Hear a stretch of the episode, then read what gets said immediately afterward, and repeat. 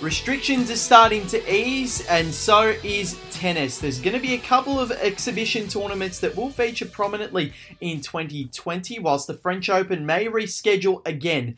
Big show on Breakpoint Podcast today. Val Furbo here with you. Two special guests to join me. One of them isn't this man, he's always alongside me. It's Joel Frucci on the other line. Joel, how are you?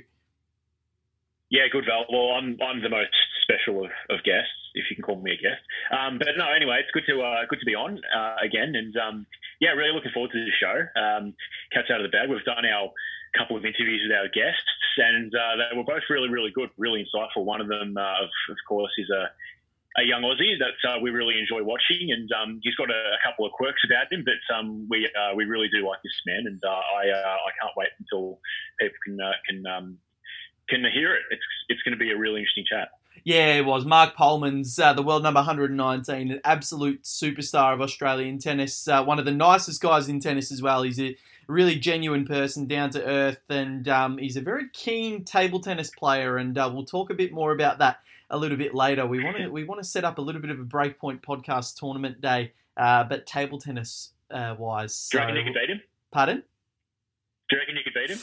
I don't know. He's pretty good. He's not, pretty good. Not player yourself. No, uh, yeah, but he's actually quite good. My my my. I don't even know what I don't even know what you'd call my style of table tennis. It's very, it's. I play with almost a tennis grip, um, and it's very. It's kind of like a self-made technique, but it's not. There's no sort of it's it's very I, I, hit the ball flat but can get a lot of spin on it at the same time. I pride myself on my serve, so um, I'm sure okay. the listeners don't want to hear about my table tennis skills. That's probably the furthest thing from what they want to hear. But um, we'll move on now, Joel. There's been a little bit of a little bit of news. Uh, this week, and the French Open's probably the biggest one. Uh, Bernard Giudicelli saying that they could play without fans this year, and the event has refunded all tickets sold for uh, patrons this year, but it might be rescheduled a week back, or maybe push back another week to the 27th of September. Um, are they just clasping at straws now, really? Uh, yeah, look, I, I, think they might be. Um, you know, we've spoken a lot about events and uh, rescheduling them, and um, you know, we both sort of agree that uh, unfortunately, just the nature of tennis means that um, it's really difficult to postpone events and play them at a different time. It's pretty much you play it at the the designated traditional time, or you don't play it. Um, but I think more importantly, um, and you know, we know that in the midst of this crisis, that um, different countries around the world, and not least in, in the European Union, I guess it makes it a little, a little bit confusing that there's no sort of universally governing principles at the moment. Um, most countries have their own set of rules, but um, I guess the most obvious thing that stands out for me is that for a Grand Slam to go ahead, um, you know, it's a, it's a, mass congregation of, of players, um, of coaches, of officials, um, you name it. And and for that to happen, you need international travel to be open. And um, in September, I just I just can't see that being the case anywhere, um, not least in, in Europe, which has been the new epicenter, if you like, or one of anyway um, of COVID 19. So I, I, really can't see the French Open going ahead. And, um, you know, obviously we've seen Wimbledon cancelled already that we've spoken about at length, and um, the US Open is still up in the air. Uh, I really can't see either of those events going ahead, which is unfortunate. But, um, you know, I think the situation that we find ourselves in, um, you know, it's, it's, it's, I really just can't see any other way, to be honest, Phil. Neither can I. Well, you mentioned the mass congregation. That's that's 256 players in singles alone from all over the world. So yeah. It just doesn't seem like international travel is going to be ready by September. Um, domestic travel is a different story, and you know we've got a few exhibition tournaments that are starting to come through that are being played in Europe, but it just doesn't seem like the French Open or the US Open, for that matter, are viable uh, viable for 2020, and I think both mm, tournaments. No. And the US the US Open said that they'd make the decision in June.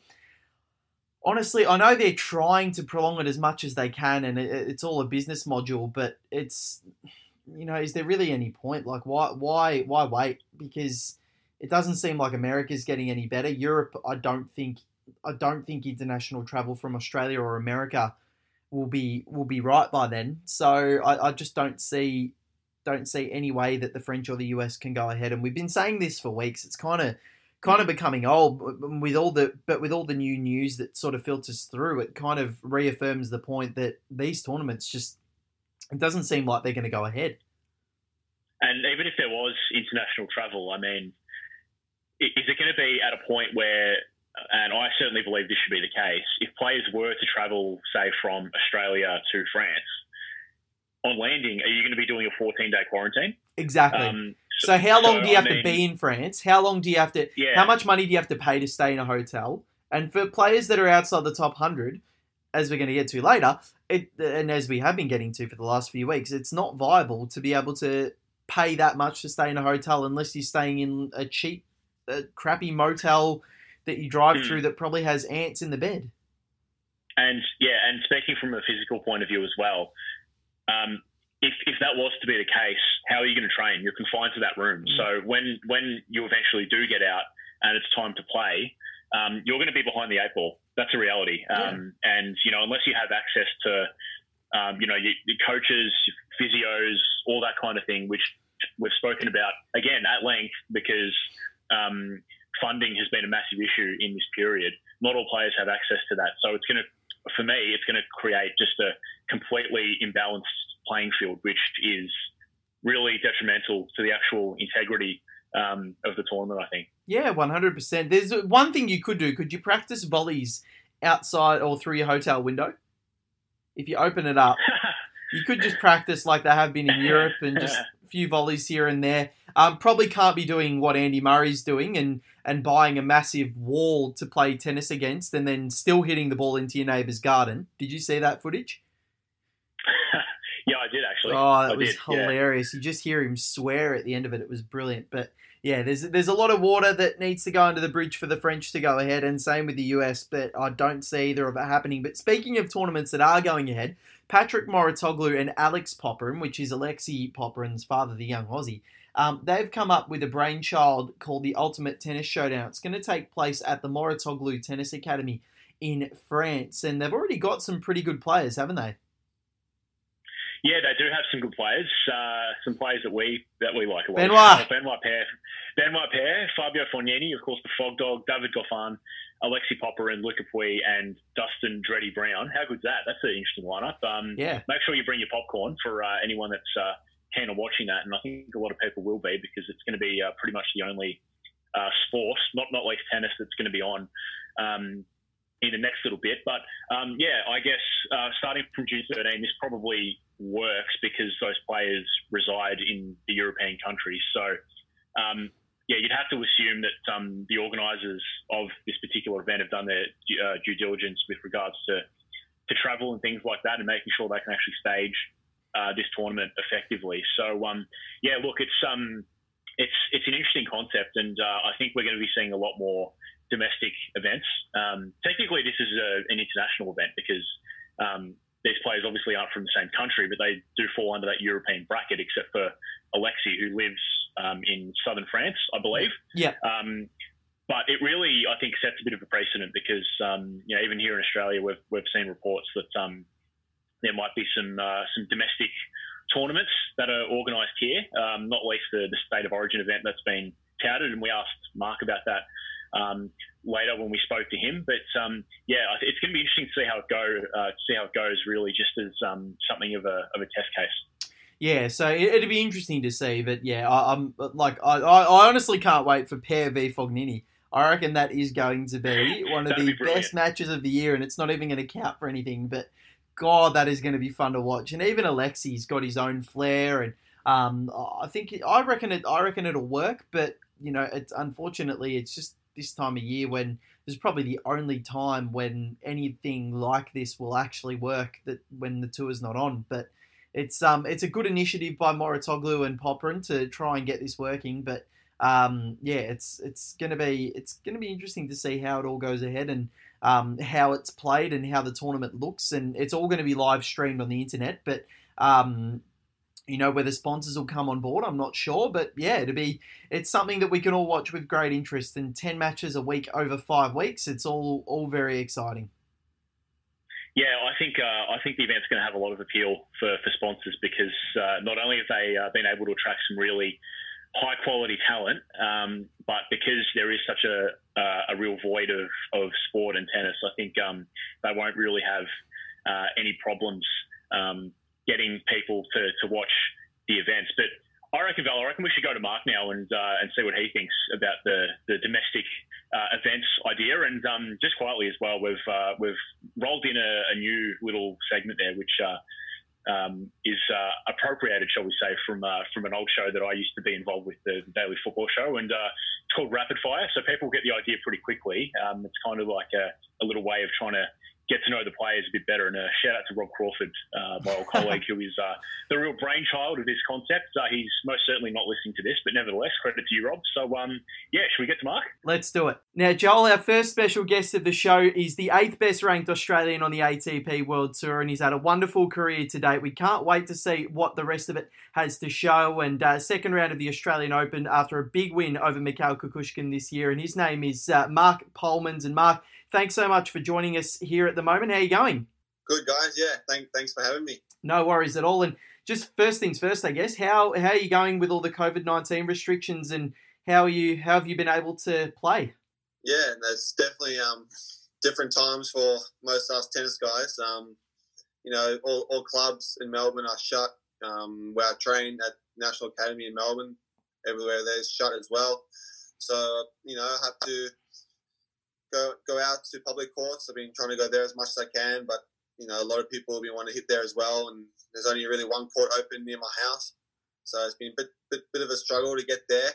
Um, but you know, I've been lucky enough. Um, I got a bit of gym equipment from from the National Academy just before all this happened, so about four or five weeks ago. So you know, I can do some basic exercises in the garage, um, and my younger brother's here as well. So we we kind of been trained together. Um, but no, I'm definitely looking forward to the club's reopening so I can, you know, get on proper courts and not having to worry about getting booted off by other players. well, fingers crossed that soon with the announcements coming today. But um, you mentioned your brother's home back from America, and he's he also plays as well, if I'm correct. And um, how much does it help having someone that you can train with that trains to a similar standard as yourself?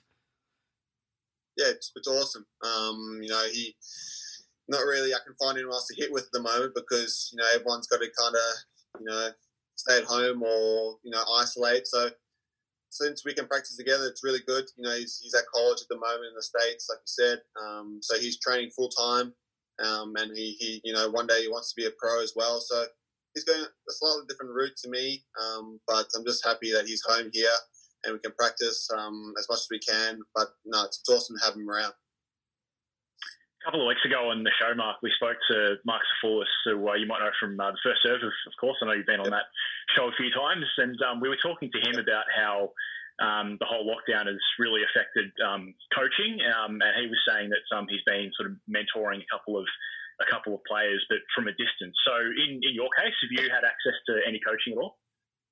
Yeah, I have my coach. He's he's he's based in Europe. I'm Talking, you know, by by WhatsApp. Um, I've been seeing some footage of me training. Um, but you know, it's not really easy. That's only kind of the way we can do it at the moment, just back and forth, talking to him on WhatsApp. But it's not not quite the same as having him here, obviously. Um, so uh, just doing the best I can just to keep him updated on what I'm training, and he's just giving me um, exercise to work on, um, and just trying to work on still the little areas of my game. And even though he's not here, I'm, I'm still trying to improve those little little things. And have you had much assistance from Tennis Australia throughout this whole period, and what have they done to help? Yeah, they've been a bit of a tricky situation.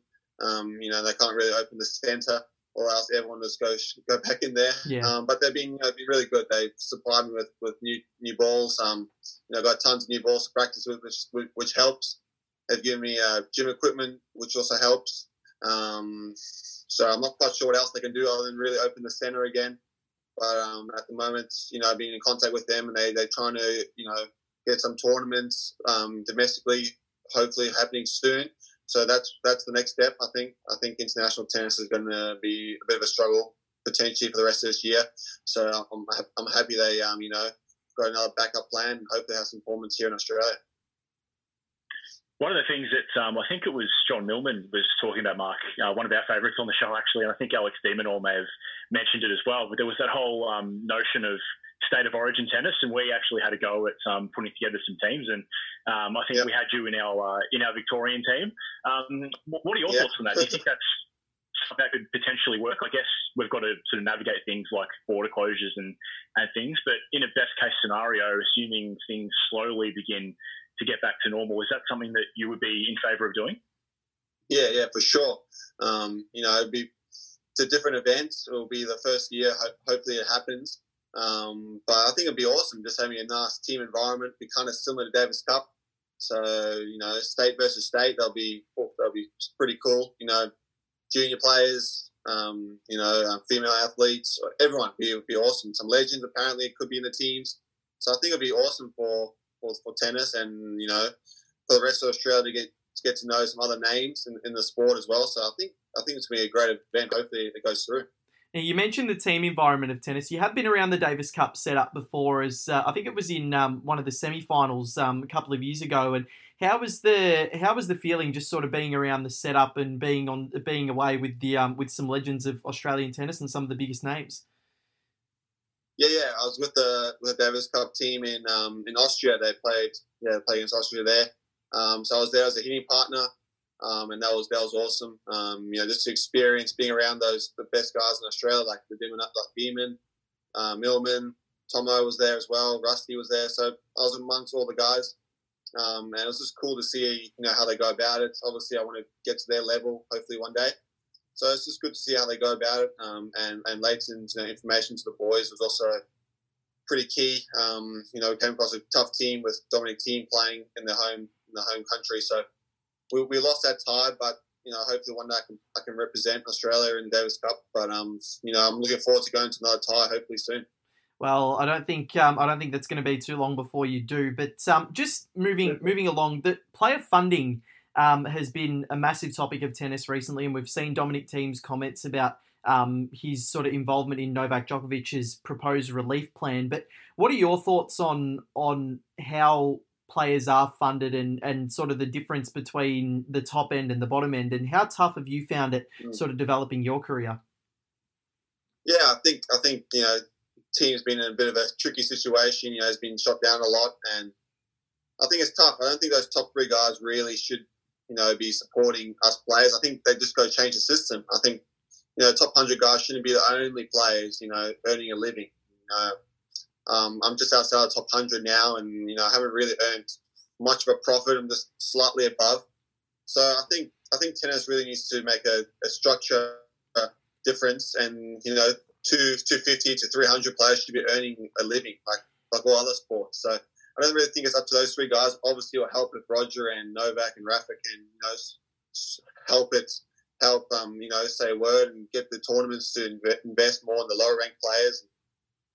So I think it's a really tricky one, but um, know, I really hope that tennis look look on this and structure the the, the prize money more more better to players outside the top 100 and 200 for sure.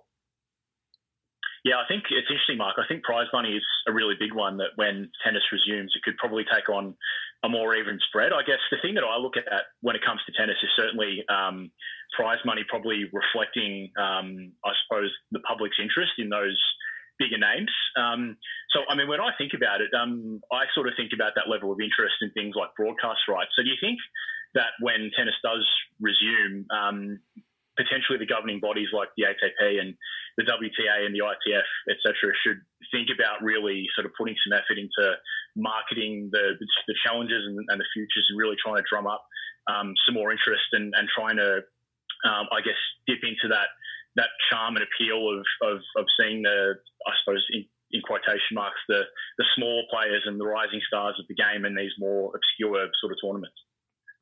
Yeah, I think think it's yeah, it's not an easy one because obviously the ATP guys are the best players in the world, and most most people just want to watch the best players in the world. But I think it's I think it's also good if they can keep trying to grow the Challenger Tour. Um, the Futures Tour, I, I think it's going to be way too tough, um, you know, to to increase the popularity for, for viewers in, in, the futures level. I think I think the challenge is where it needs to start and, and, get better, and it is getting better. You know, they have live stream for almost all matches as challenger tournaments, so they are doing their best. Um, but yeah, the ATP level, you know, just the 250s apparently sometimes don't make a profit. So that's that's tough. Um, but like you said, the you know the state of origin tournament that could potentially happen, I think would be great. The rest of Australia will know. They'll find out a lot of different players' names. They'll you know it'd be great. I think it'd be awesome. Yeah. And moving uh, moving on now back to your career in particular now, and you've had some really good results over the past six months. And um, how does and you're at a career high ranking or thereabouts, and how does having this lockdown affect you mentally and uh, in pre- in preparation? Because I know that last year you didn't have a lot of points to defend early on in the se- or sorry, you didn't have a lot of points to defend yeah. early on this season, but towards the second half, yeah. there's a few. So how what does that do to you mentally, and how do you try and keep positive through um through situations like these? Yeah, no, that's that's right. Um, you know, I was looking forward to the start of the year. As you said, I, I knew that um, you know my ranking points were mainly at the second half of the year so I was really looking forward to hopefully having a good Aussie Open. Um, and I was, I was happy I got through around there. Um, and I had a few more big tournaments coming up. You know, I decided to take a bit more of a risk and, and play some of the, the Master 1000 events for qualies, um, where the year before I was playing the challenges. So, you know, I try to step up a little more and, and, and you know, throw myself out there and, and play, play for some bigger points, some more prize money. Um, so it's, it's a bit of a pity that this has happened. Um, you know, I was at, I was at Indian Wells and they decided to cancel the tournament one day before, you know, mm-hmm. started. So that was a bit rough. But in saying that, hopefully, hopefully tennis resumes. You know, I don't really mind it, and even even if I put my points to defend, it doesn't really matter. Um, I, like you said, you know, I'm not too close, not too far away from the top hundred. So hopefully, tennis will resume soon, and, and I can keep trying to push towards that fortunately for us, the Australian Open was the only uh, major tournament that's gone ahead this year, I suppose, other than probably the, the ATP Cup. But of course, Mikey got a win against Mikhail uh, Kukushkin um, and then came up against Dusan Lajovic, um, who was in great form at the time, of course, um, with uh, Serbia. He really had a, a, fantastic ATP Cup. So that, that whole experience for you, I mean, how how was it to get that first um, singles main draw win under your belt and, and, then to come up against a guy like uh, Dusan in uh, the second round, who was um, I would certainly say in the best form of his career that I've seen. Yeah, no, for sure, it was awesome experience. You know, I, I lost the year before in five sets after leading two sets to love against um, Denis Kudla, so that was a bit of a rough, rough loss. But you know, this year to bounce back and, and win in five sets after you know trailing again or up two sets to love again. So I was happy to get through that um, and to compete against Dusan Lajovic. He was like top 30 in the world. So he's playing, like you said, some of the best tennis career. Had a great ATP Cup. Um, and, you know, you really showed me what I need to work on. He, you know, I lost in straight sets, so it was a great, great experience. Um, you know, he's a quality player. Um, so, you know, I'm just happy I got through a round. Um, so hopefully next year I can repeat that or, or do a bit better. Now, one thing about that second round match, I was there and I noticed that you didn't have your Legionnaires cap on, and I was wondering, um, tell us the story about the Legionnaires cap and why it wasn't on for that second round match because I was I wanted to see it in the flesh and um, was bitterly disappointed. Yeah, I think that that may be the reason I lost in straight sets. Um, no, no um, you know, I just decided not to to wear it that day. It was a bit overcast. Um, you know, usually I wear it when, when the sun's out, or I don't really wear it at night time, as you as you can imagine. Um, yeah. But yeah, probably wasn't probably, probably, wasn't a good day to not wear it. Um, but you know, I just decided not to wear it that day, and uh, yeah, I wore it for all the rest of my doubles matches. Um, but you know, I've been wearing it since I was eight years old, so it's something that I usually I always go on court with, um, and come my trademark now. So so hopefully it just keeps growing and everyone starts to wear it soon well, fingers crossed. We posted that photo a few weeks ago of you and Benoit Paire and uh, saying who wore it yeah. better, and it was um, it was definitely you. You were the resounding winner of that. So um, no, brilliant. But um, yeah, playing in front of the Australian crowd must be something that you really you really cherish because that first match I was watching against Kukushkin and it was so loud out on one of the show courts, and it was it was just a brilliant atmosphere. And how does that spur you on playing in front of such a vocal crowd? Yeah, no, it was definitely one of the best um, crowds I've played in front of before. Like you said, it was, it was super loud, and you know, it's what you play tennis for. That's what I do all my training for. Um, you know, that's what plays. You know, they start from young age. They want to play in slams. That's that's their dream. So I was just really happy I was able to get the win, and everyone was going nuts. Um, all my friends and family were there, so it was definitely a cool, cool experience. Um, so that's that's you know what I'm, I'm, striving for. I want to keep training now, and hopefully I can play uh, in all four slams and have that same sort of atmosphere. But um, yeah, thanks for coming out to watch. Mark, this is a new uh, segment that we're bringing through with uh, players that we interview, and uh, we took this from uh, an old podcast that I used to be involved with. Uh, so you'll get the idea pretty quick. It's called Rapid Fire, and we want to essentially fire a whole bunch of random questions at, uh, at the players and sort of get to know a bit about okay. who they are off the court. So you get the idea pretty quick from these first two questions. The first one: okay. cats or dogs? Dogs for sure. yeah, good answer. Would you rather go to the beach or the snow? And I reckon I know the answer because I believe you're an East Brighton boy for the majority of the time. yeah, yeah, definitely the beach for sure, hundred percent. Yep, thought so. Now this is an interesting one. Opportunity to throw someone under the bus. Which Aussie tennis player thinks he or she is funny, but really isn't? Uh, Millman. He thinks he's really funny. oh, Johnny. Oh, that's funny. Yeah, yeah. But he's a, he's an awesome guy though. I'm not going to say he's not an awesome guy, but he yeah he always he always tries to get on my nerve, but he's a funny guy. I've heard that he doesn't stop talking. Yeah, that's true. He doesn't. he loves his, loves the sound of his own voice sometimes. Oh, brilliant. yeah, we love Johnny. We love Johnny. Uh, lamb, chicken, or mixed kebabs? Mm, I'm gonna have to go with chicken. Good, good old grilled chicken. You can't go wrong. Oh yeah, okay. I think I'm gonna have to disagree with you there. Yeah, lamb. I respect that. Uh, what, what, what's yours? What's yours? Mixed, mixed every day. Yeah, I'm mixed as well. Yeah, okay. Yeah, okay. That, that's yeah. your solid choice. What's the best place you've travelled for tennis or leisure? I would say um, Umag, Croatia. I played the 250 there a couple of years back, um, and you know all the matches would play at night time. There was you know, parties going on all the time, even though I wasn't part of any of them. And a lot of the other players were. um, but you know, the weather was was unbelievable. Um, the, the the hotel was on site, so Umag, Croatia is, is one of my top top destinations. Very very nice. How about the uh, the worst places you've travelled? Oof, yeah, there's some places in China I, I probably won't go back to again. Um, Yeah, there was I won the challenger actually in in Zhangjiagang. I know it's a weird name, but yeah.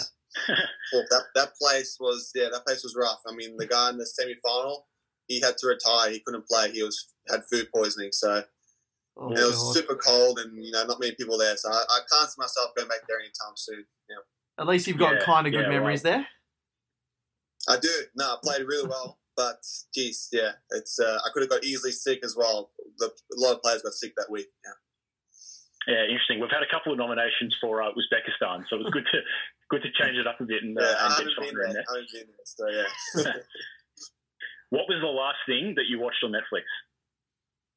I finished Money Heist season three last night, so I hope you boys are watching ah, that. Right. That's a, no, I've heard good, good things though. We we both just finished Ozark this week, so that mm. that's brilliant. Yeah, solid. Yeah, yeah, yeah, yeah. I watched that a couple of weeks back, but Money Heist is the recent one. Yeah, right. That's going next on my list then. Nice. If you weren't a tennis player and you could do anything else, what would you do? Um, I want to be a pro table tennis player. That was going to oh, be think, that uh, was to be my final question. My final question uh, was on the table tennis video that you and your brother posted. That went worldwide on the ATP tour social media. Yeah, that yeah. how long have you been playing for? Are you just good at all hand-eye coordination sports? uh, I wouldn't say that. I wouldn't say that. But um, you know, I, I, play a lot with my younger brother on the weekends since we were young. Um, so I don't know. We just become crazy addicted to table tennis. I don't know why. No, nah, it's, it's, a very, very fun sport. I love it. So, no, I do not yeah, blame you no. at all. No, I can play for hours. So yeah. if any of you boys want to play, I'm always, I'm always down. Oh, we, we should do a break breakpoint uh, table tennis tournament. Definitely. That's that's one I would win. If it was actual tennis, I would like you guys would absolutely destroy me. But um, table tennis, I reckon I could I could get a few points here or there. For sure. Done. Beautiful. Um, but yeah, no, Mark, thanks so much for joining us on the podcast today. It's been an absolute pleasure to have you on, and good luck with the rest of your career. You're one of the shining lights of Australian tennis, and we hope that for the rest of your career, there's nothing but upsides, and we, we know that it's just going to be a wonderful ride. And fingers crossed, we see you deep in slams very soon. Uh, thanks, boys, and I uh, look forward to seeing you guys again soon. Joel, how good was that chat with Mark? What an absolute legend he is, and fingers crossed he's going to have a really big career, and I think he will. Yeah, yeah, so do I. Uh, of course, he's still only 23 years old, and um, yeah, I, I, really feel sorry for him more than a lot of other players, I suppose, because um, as we know, and as we spoke about with Mark, he had that win against Mikhail Kukushkin at the Australian Open and um, then came up against Dusan Lajovic. As he said, he learnt a lot from that match. And um, I was really interested by his, uh, I guess, what he was talking about when uh, he was he was saying he was really trying to push himself this season and try and get into the, the bigger events rather than sort of sitting on the on the challenges and um, and uh, doing what he's used to, I suppose. So hmm. um, it was it was promising, but also slightly heartbreaking to know that he had those ambitions, and now it's all just been just been taken away from him. So hopefully that uh, hopefully when uh, this whole thing blows over, he can um, he can maintain that that ambition and um, and uh, and get there eventually.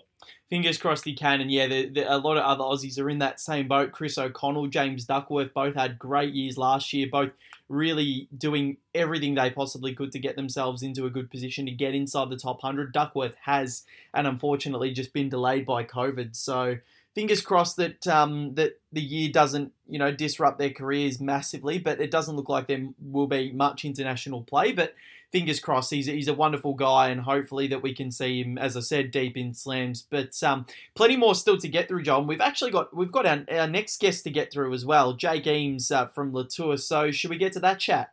Yep, let's get to it. Well, Joel, our second guest on the show is the ATP former 695 in the world. He was a great player, and to get that far, you have to be very talented. And he's now being seen again on the court, but in the form of fashion. One of the co founders of Latour Tennis, an exciting new brand originating here in Melbourne. His name is Jake Eames. Jake, thanks so much for joining us here on Breakpoint today. No problems. Thanks for having me on. No worries at all. And just quickly, tell us a little bit about Latour and um, how that all started. You've got some really notable players um, already, so it's been a great start. Yeah, in 2015, um, I decided to stop from the tour, and I actually met my uh, partner in Croatia. I was playing a tournament, and um, she's from Uruguay. So when I stopped, I moved there for a year. I picked up some study, and uh, I was playing a lot of soccer and one of the guys on my team was from New York and the designer. He worked for Adidas for eight years, and always had this idea to get into clothes within tennis um, and try to break that traditionalist style.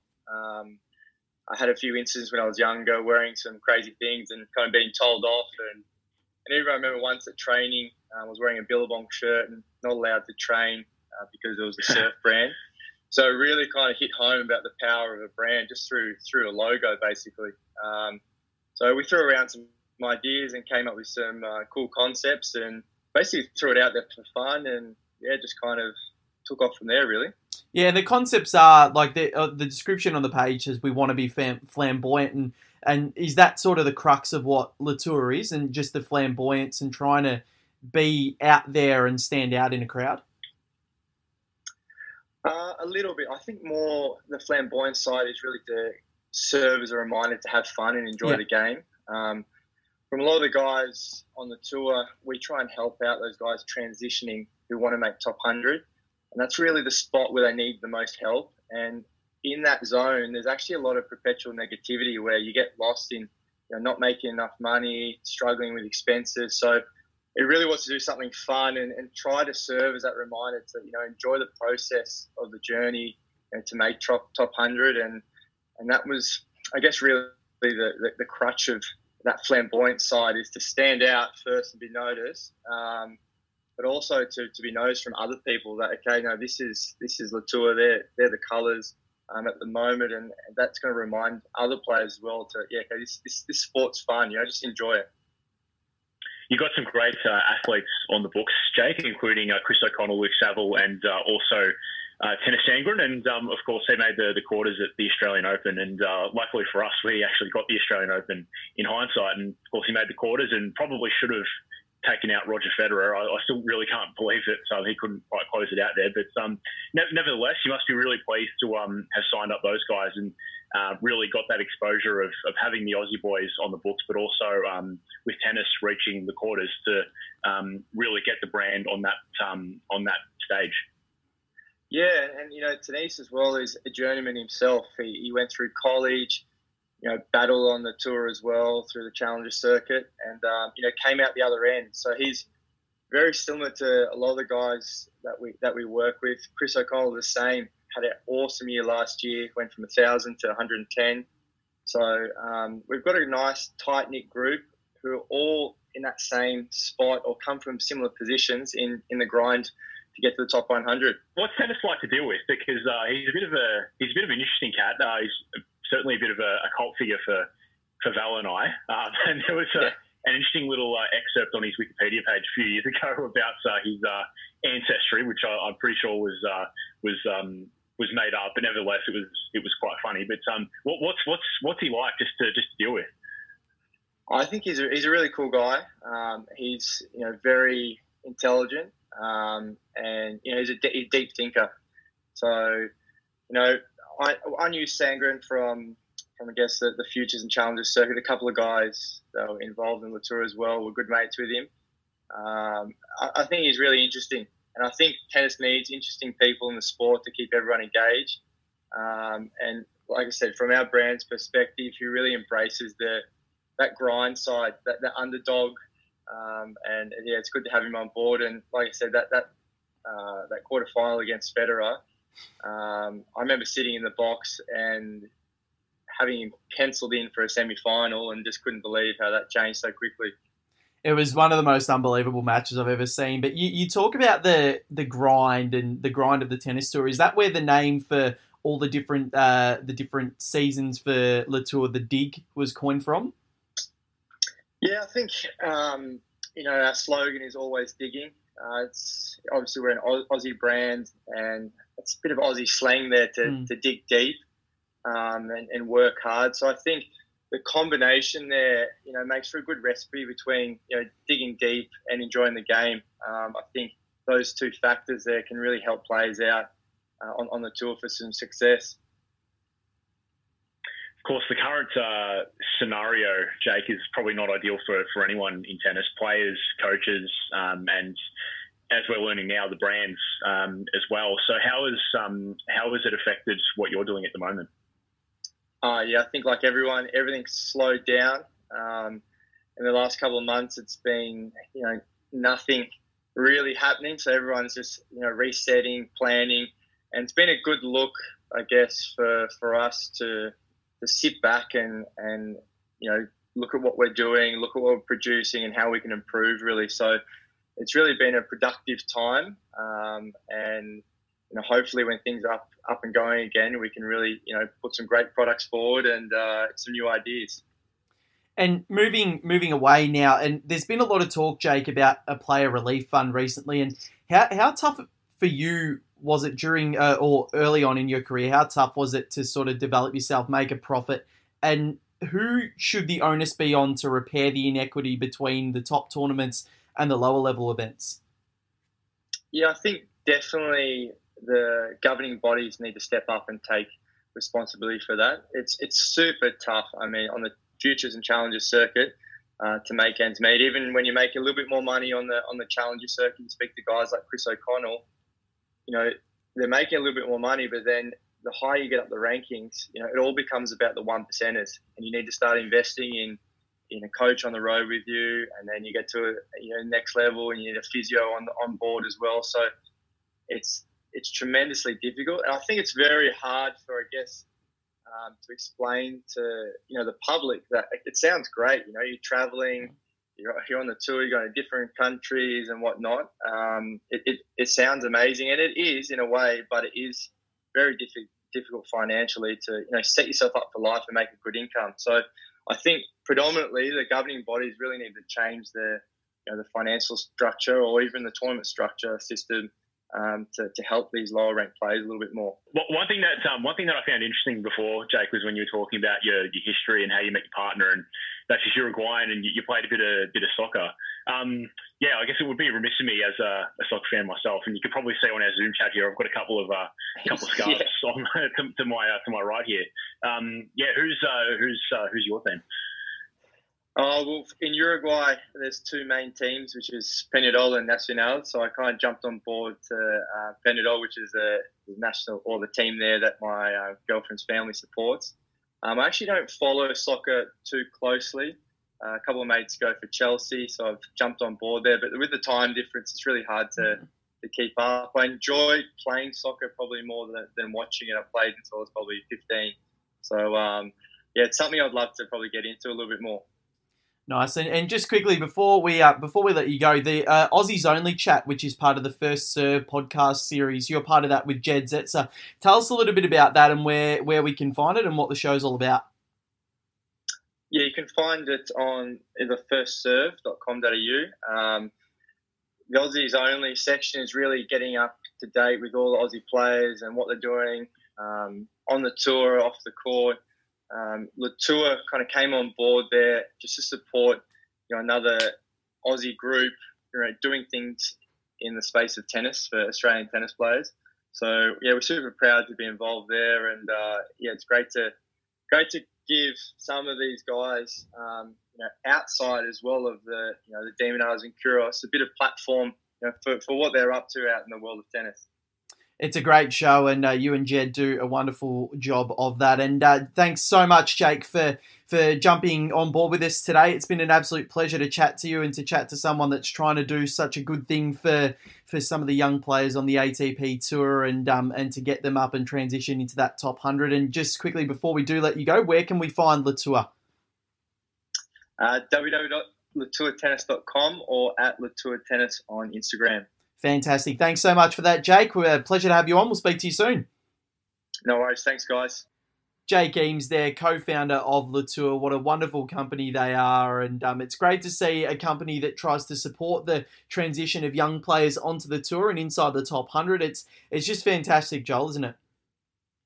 Yeah, it is, um, and I guess it really works in as you know an extension of all these chats we've been having about supporting the, the lower ranked players because um, having access to that equipment is a, a really big part of uh, really kickstarting your career and, and, making sure you can you can set yourself up and um, and, and push forward. You don't want to be in that position where um, you have to go out and, and source your own equipment. Um, and and, and uh, you know when it's all a bit mishmash, it, it really makes things difficult. And um, even though this particular person, um, who is another cult hero of ours, uh, Ernest Gulbis, um, he was in a you know a pretty good position, admittedly, um, earlier in his career with the private jet and all that kind of thing. But um, at the Australian Open this year, he was talking about some of the challenges he's been having while he's been um, uh, while he's he's uh, slid down the rankings and he had to go and find his own um, his own equipment. And uh, he was saying it was a real it was a real challenge for him. So it's great uh, what what Jake's doing to um, you know to really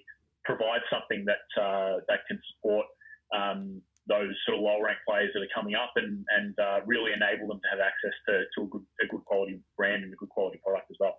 Yeah, definitely. And the, I love the product. I love the flamboyant styles, and um, kind of reminds me of um, of the stuff Radek Stepanek used to used to wear, but a little bit better than, than what Radek used to Radek used to pull on with the older Leah brand. But um, no, it's, it's brilliant stuff. But um, speaking of all the chats that we've been having about money and um, and players struggling to fund themselves, well, we're about to have another one, and um, it kind of seems like a broken record, but we're going again. An Algerian player, Ines Ibbou, pleads with Dominic Thiem to reconsider the inequalities of tennis, and well, Venus has essentially called her a hero. So she's this um, Algerian tennis player has gone onto Instagram and said, "Dear Dominic, your last words were hurtful to say the least. The reason why I decided to write you this open letter."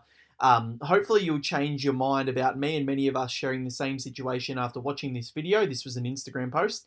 Um, don't get me wrong, I don't blame you for what you are or this current situation because, after all, it's mainly up to national and international federations to look after tennis, family, and sort out difficulties for the sake of the sport. But this answer is a way to bring it light to our situation and maybe protecting our integrity. Our voice, uh, our voice deserves to be heard also. Um, thanks for those who helped me put my anger into words and into images. Um, so it's it's a very interesting notion that she's just she's not happy with what Dominic Thiem said about um, players being unprofessional and then he doesn't want to give them her money, but or doesn't want to give them his money. Um, but look, I, am not sure having asking him to reconsider his comments. I think he knows his brother is uh, pretty lowly ranked, so he would know what was going on in those in the in the lower ebbs of the tours in the ITF and the and the challenger circuit. And yes, most of the players are pretty professional, but there's a lot that still aren't. And I think that he wants to make sure he knows where his money's going. And I've been saying this for weeks, but I don't know if, if writing an open letter open letter to him is gonna is gonna help in any way.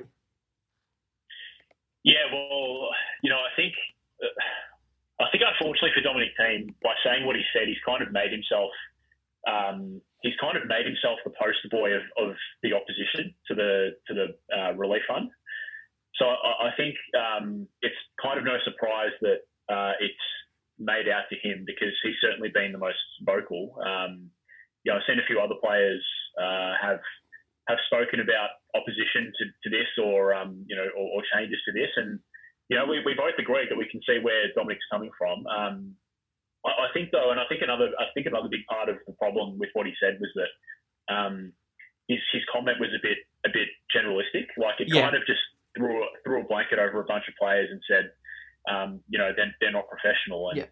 you know, of course, I, I, don't expect him to say player X, player Y, player Z are professional and, you know, players A, B, and C aren't. Um, but, yeah, he's, he's, he really did leave himself open to, to that kind of comment. And um, I, I really, I know, I know uh, we, we, we differ a little bit on this, though. I certainly agree with you that the, the governing bodies need to do more. But I also really do believe that the, the, the top ranked players um, that have that you know they, they win the big prize money, and yes, they've earned it. They've earned that money, but they win big prize money. Um, they have a lot of big uh, big endorsements. They can really um, they can really prop up um, the players that would be struggling at the moment. That um, you know that want to make a, a, living out of this thing. Yes, there are going to be some players that um, uh, you know, that, that are in that bracket potentially that Dominic talks about that, that don't want it as much. Um, but again, and this is a term that we've used a lot, um, means testing. I think everything that, that goes through this plan needs to be means tested. Players that can donate money um, and players that can receive money as well. I think it all comes down to means testing.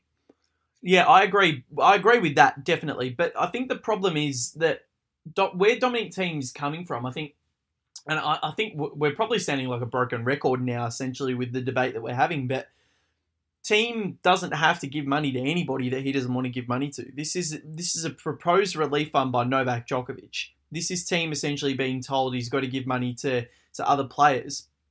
It shouldn't be on the players at all. It's got to be the governing bodies, the ITF, the ATP, and the WTA need to step up and improve this inequity and it's it's it doesn't seem like it's happening. They're having more talks about a player relief fund, and Dominic poor Dominic Thiem's copying it for actually expressing his views in society. Which you know we ask for more honesty, but then again we cane half the people cane people for it. So it's kind of a lose lose situation for Dominic Thiem here because if he doesn't want to give money, he looks you know he looks bad. But now he's gone out into the public and said it and people aren't understanding where he's coming from and just immediately jumping on him. But that you know the the relief fund, if players want to give money, they can, but they shouldn't have to. And it's got to be the governing bodies that are the main instigators in re, um, in repairing this inequity, and it, it needs to happen now. That like what better time when there's no tennis on at all to try and improve it and to try and work out a way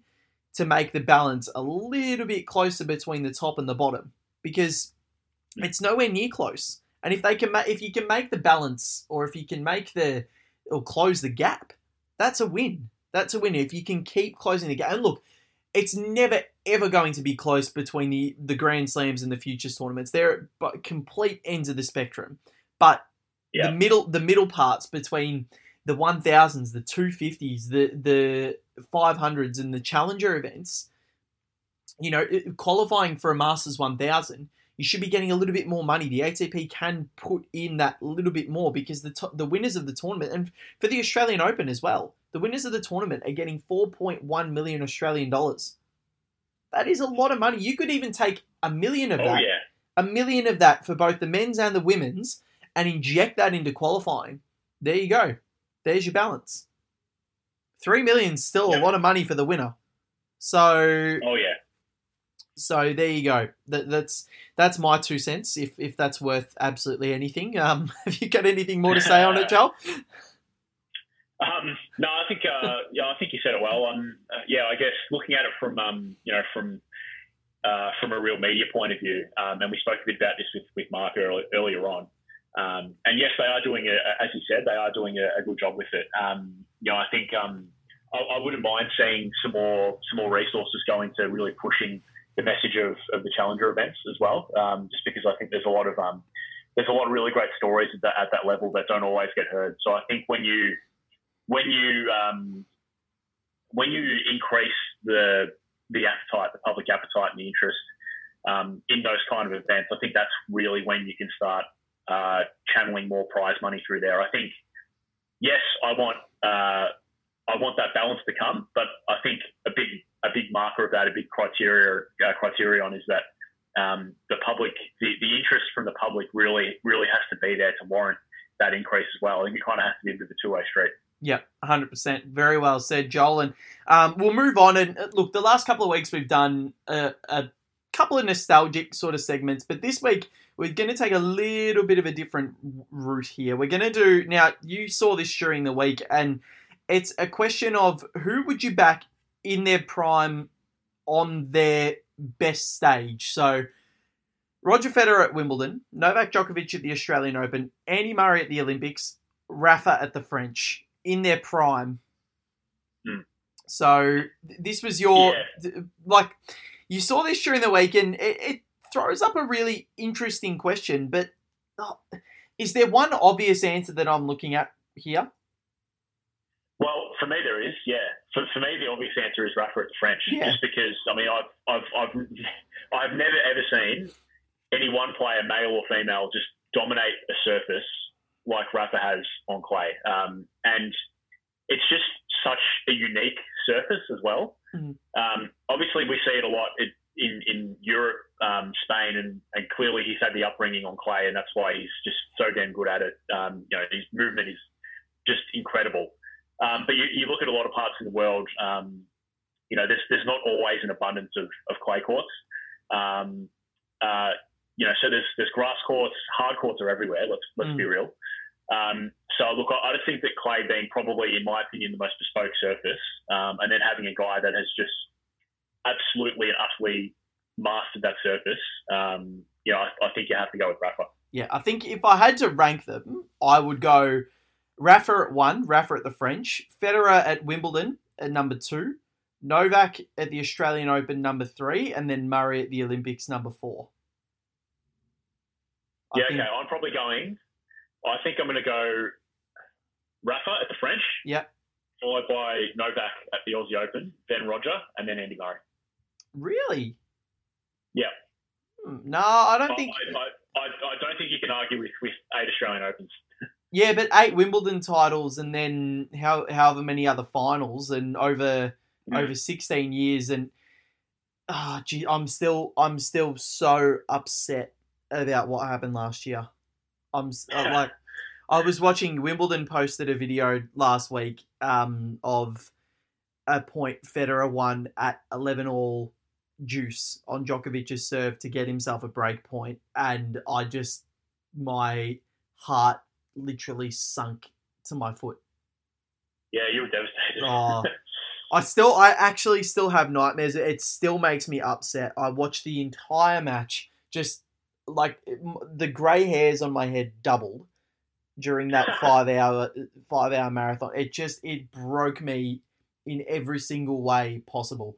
And speaking of Novak breaking me, he broke my temper during the week, and you can throw to this one.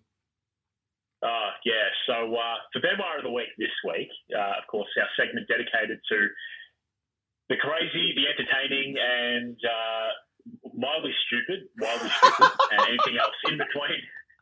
anything else in between in tennis dedicated to our favourite Frenchman? Uh, of course, we've had uh, four so far.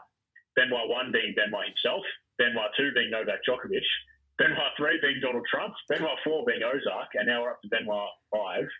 So, Val, do you want to take it away because you have a lot to say on this? Yes. Before I do, happy birthday to Benoit Paire for during the week. Uh, for I think Oh, it was birthday, was it uh, Saturday afternoon. He turned 31, so happy birthday, Benoit. We we love we love you, mate, and uh, we hope to get you on the show one day. If you ever come across this episode, um, we will we will find you and we will get you on the show. Um, that was my version of Liam Neeson's Taken. There, we will find you and we will have you on as a guest. Oh, jeez. Um, no, but look, in all seriousness, the Benoit of the week, uh, we have an outright leader now, and it's Novak Djokovic because for a world number one, you're supposed to lead by example, aren't you? You're supposed to be an upstanding member of the community. You're supposed to inspire people with what you do, with your actions, and um, you know you're a role model to young children and, and fans everywhere. Um, I would not say that saying that you can heal toxic water and make it drinkable is one of those things, Joel. I would he No. so Djokovic just had an Instagram live with a with a holistic healer during the week, and he said that you know through mindfulness and through gratitude, you can make the most toxic of waters the most drinkable. Now, I would love to see Novak head out to the Yarra River in Melbourne and put his hands over it and make that drinkable, because I don't think you could put you could boil that water enough to make it drinkable. So No.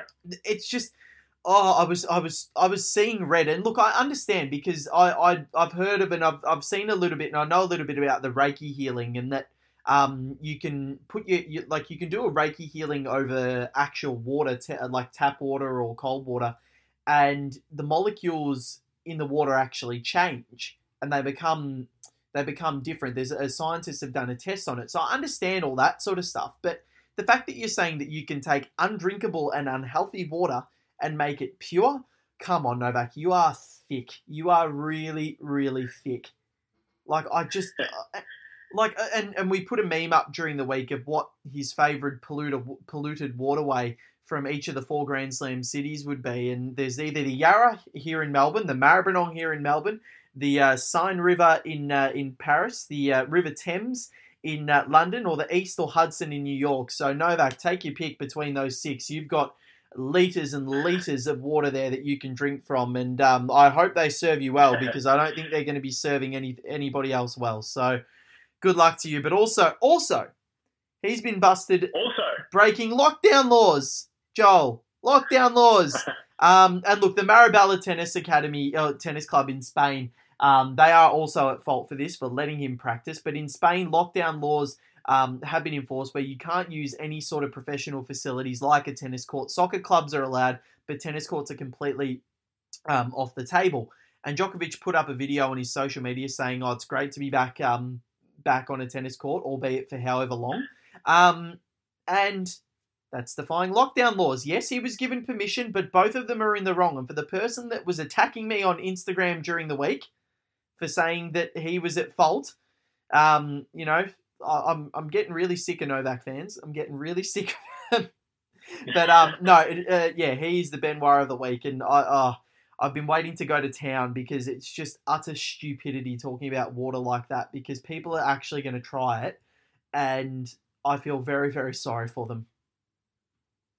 yeah, look, I think uh, it's I think it's fair to say that for the world number one to, to be saying that kind of thing is uh, a, more than a little bit irresponsible because um, you know at a time like this we, we want we want useful information. We don't want this kind of experimental kind of faithful stuff, if that's the right way of saying it. But um, yeah, it's it's it's almost reckless to be honest. I mean, like, we've, we've spoken a lot about different different responses to this whole thing, and um, you know whether it's the right thing to say or, or, or do or whatever, and and you know how they're going to affect the population. But these these kind of claims are dangerous to say the least. Very dangerous. So uh, I'm glad someone does see sense in the ATP tour with Rafa saying he must get a vaccination in order to play. So thank you, Rafa, for some common sense. Um, yeah. So. Mhm. Oh, I just had to get that off my chest. That's I feel. I feel like a weight has been lifted off my shoulders that I've been able to get into a public domain and and and say that because it's just it is reckless. It's so reckless. Have you and- cooled down? uh, yeah, I have a little bit. I've, I actually feel quite relieved. I'm really relieved.